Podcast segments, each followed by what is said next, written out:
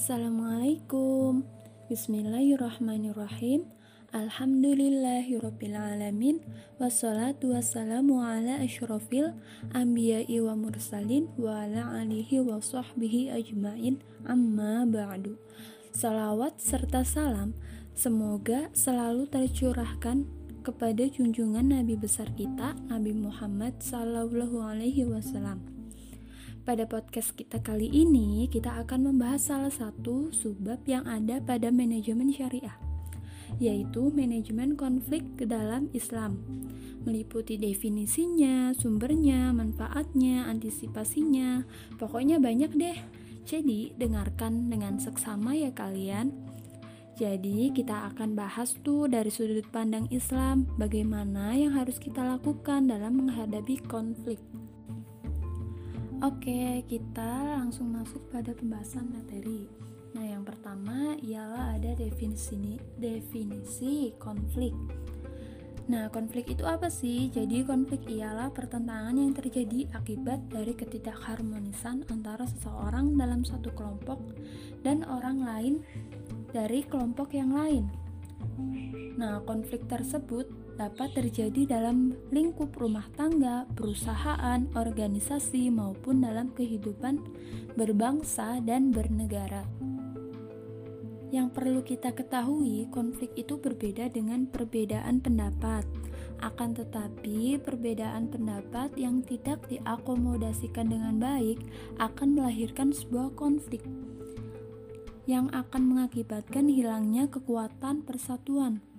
Nah, konflik semacam ini dalam Al-Quran itu disebut dengan tanazu, sebagaimana dinyatakan dalam Al-Quran Surah Al-Anfal ayat 46 dan taatlah kepada Allah dan Rasulnya dan janganlah kamu berbantah-bantahan yang menyebabkan kamu menjadi gentar dan hilang kekuatanmu dan bersabarlah sesungguhnya Allah beserta orang-orang yang sabar Al-Anfal ayat 46 yang kedua, ada sumber-sumber penyebab konflik.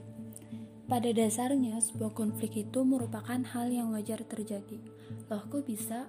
Iya, jawabannya iya, karena kita tuh sebagai manusia yang memiliki latar belakang yang berbeda, kehidupan yang berbeda, keluarga yang berbeda, latar pendidikan yang berbeda-beda. Hal itulah yang menyebabkan sebuah konflik itu muncul. Secara struktur, penyebab konflik itu ada dua, yaitu secara horizontal dan vertikal. Penyebab konflik secara horizontal diakibatkan karena struktur majemuk masyarakat yang berbeda, seperti perbedaan suku, agama, ras yang dapat mengakibatkan konflik. Sedangkan secara vertikal ialah terjadi perbedaan struktur masyarakat yang terpolarisasi seperti perbedaan kekayaan, jabatan, status sosial, dan lain sebagainya. Nah, seperti contohnya itu konflik dalam sebuah organisasi. Hal apa sih yang menjadi sumber-sumber konflik yang menyebabkan konflik dalam sebuah organisasi? Contohnya, yang pertama ada perbedaan latar belakang keluarga. Nah, karyawannya tuh memiliki latar belakang yang berbeda. Terus yang kedua ada perbedaan latar belakang pendidikan. Yang ketiga ada perbedaan kebiasaan-kebiasaan. Yang keempat ada kesenjangan kompensasi yang mencolok dan yang kelima ada sikap pemimpin yang tidak manusiawi. Hal itulah yang menjadi sumber-sumber konflik. Oleh karena itu, harus kita pelajari apakah hal yang menjadi sumber konflik. Setelah sumber konflik kita ketahui, barulah sebuah konflik dapat dipecahkan. Jika kita tidak menyelesaikan konflik tanpa membaca sumbernya, maka penyelesaiannya tidak akan maksimal. Yang ketiga, ada manfaat konflik. Seperti yang kita ketahui dalam aspek kehidupan ini ada yang namanya sebab dan akibat. Seperti yang saya jelaskan tadi, akibat dari konflik ialah karena adanya latar belakang yang berbeda. Sedangkan akibat dari konflik itu memiliki nilai yang positif dan nilai yang negatif. Nah, yang positifnya ialah seperti menimbulkan introspeksi diri. Adanya konflik dapat dirasakan oleh pihak lain kan?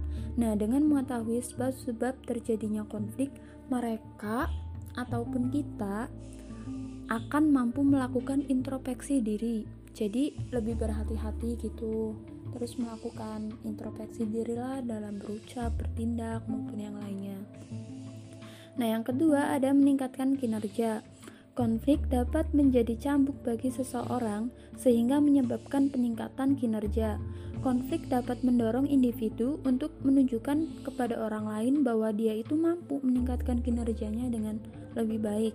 Jadi kayak ini loh gue bisa mampu meningkatkan kinerja kayak gitu itu manfaat dari konflik ya nah yang ketiga ada pendekatan yang lebih baik Konflik dapat menimbulkan kejutan karena kehadirannya yang sering tidak terduga, sehingga setiap orang berusaha lebih berhati-hati dalam berinteraksi dan menyebabkan hubungan yang lebih baik.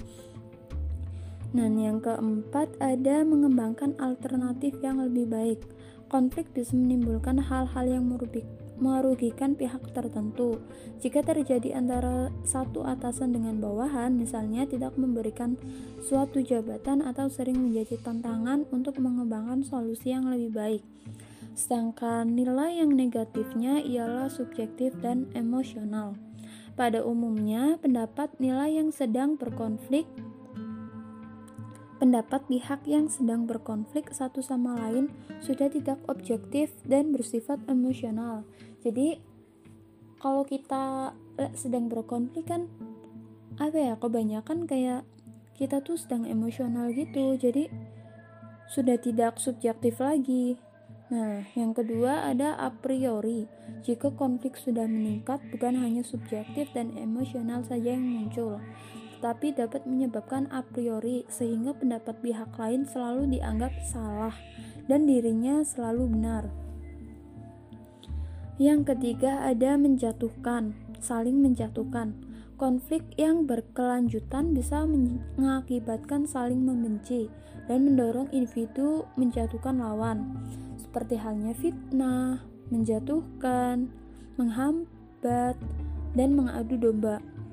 Dan yang keempat ada stres.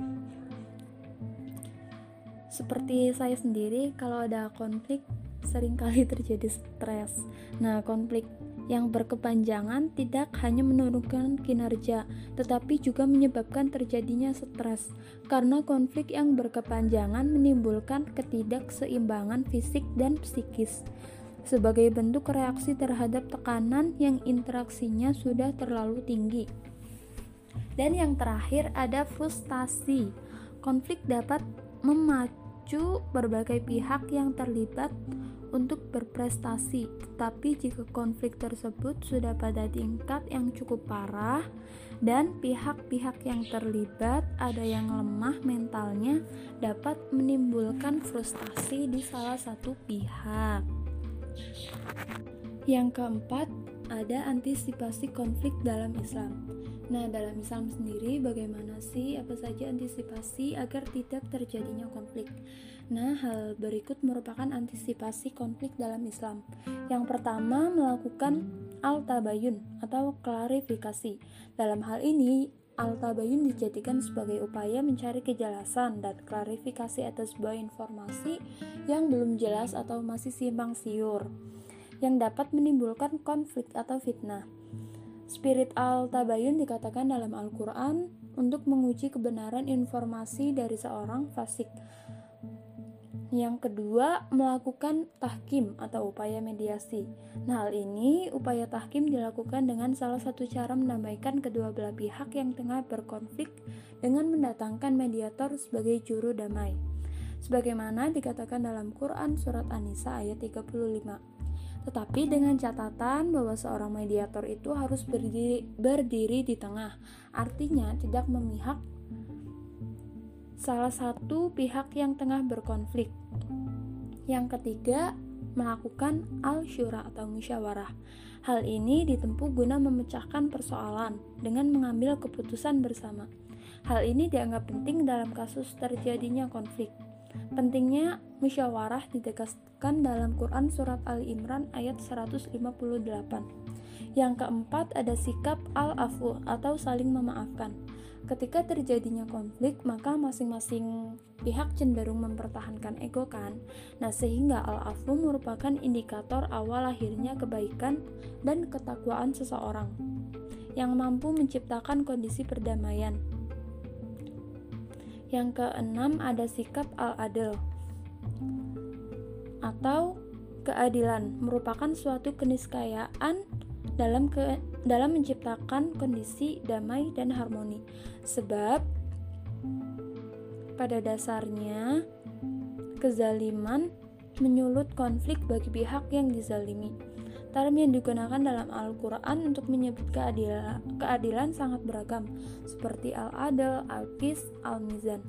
Keadilan merupakan indikator ketakwaan seseorang, sementara ketakwaan akan mengantarkan kepada keberkahan dan kedamaian. Yang kelima, praktik konflik pada zaman Rasulullah Shallallahu Alaihi Wasallam.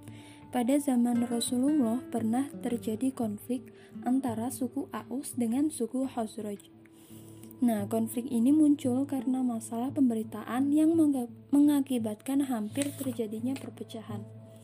Menanggapi konflik itu, Rasulullah langsung melakukan islah atau perdamaian. Pada zaman Rasulullah SAW juga pernah terjadi konflik antara para sahabat mengenai kasus Aisyah. Fitnah ini muncul dari pemberitaan yang tidak jelas. Ketika itu Rasulullah SAW langsung mengadakan tindakan antisipasi untuk mencegah terjadinya konflik dengan mengecek kebenaran berita yang tersebar. Akhirnya diketahui bahwa berita tentang Aisyah itu adalah fitnah belaka. Yang ketujuh ada mengatasi konflik. Dalam Islam sendiri, hal apa saja sih yang diupayakan untuk mengatasi konflik? Nah, berikut merupakan hal-hal yang diupayakan dalam Islam untuk mengatasi konflik. Nah, konflik-konflik yang terjadi harus diatasi dengan menciptakan ukhuwah Islamiyah yang kokoh di antara umat Islam. Ukhuwah Islamiyah adalah karunia dan nikmat Allah Subhanahu wa taala yang terus-menerus diupayakan penerapannya dalam kehidupan secara maksimal. Simpulan-simpulan ukhuwah harus terus-menerus disambung kembali dalam rangka membangun khaira ummah dan umatan wasothan Nah, hal-hal ini yang diupayakan antara lain dalam Islam sebagai berikut. Yang pertama, secara terus-menerus melakukan kegiatan tarbiyah Islamiyah terhadap umat dengan manhaj teratur, sejalan dengan pokok-pokok ajaran Islam dan juga sirah nabawiyah. Materi dan metode pengajian-pengajian dan majelis-majelis taklim harus terus-menerus ditingkatkan dan dikembangkan sejalan dengan perkembangan kebutuhan umat.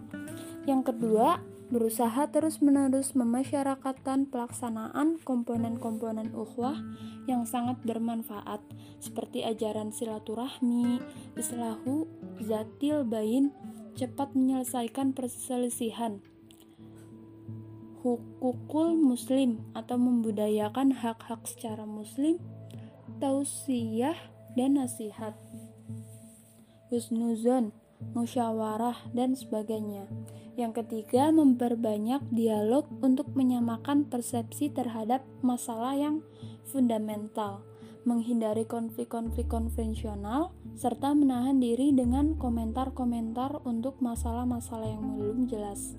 Sehingga upaya sehingga budaya ukhuwah akan tercipta antara kekuatan umat Islam dan jika muncul perbedaan tidak bersifat antagonistik.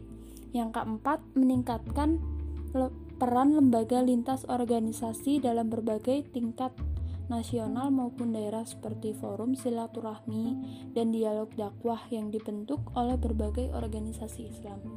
Dan yang kelima, ada meningkatkan kegiatan-kegiatan berusaha dalam lapangan dakwah pendidikan sosial, sosial, ekonomi, meningkatkan pengumpulan dan pendayagunaan zakat, dan lain-lain.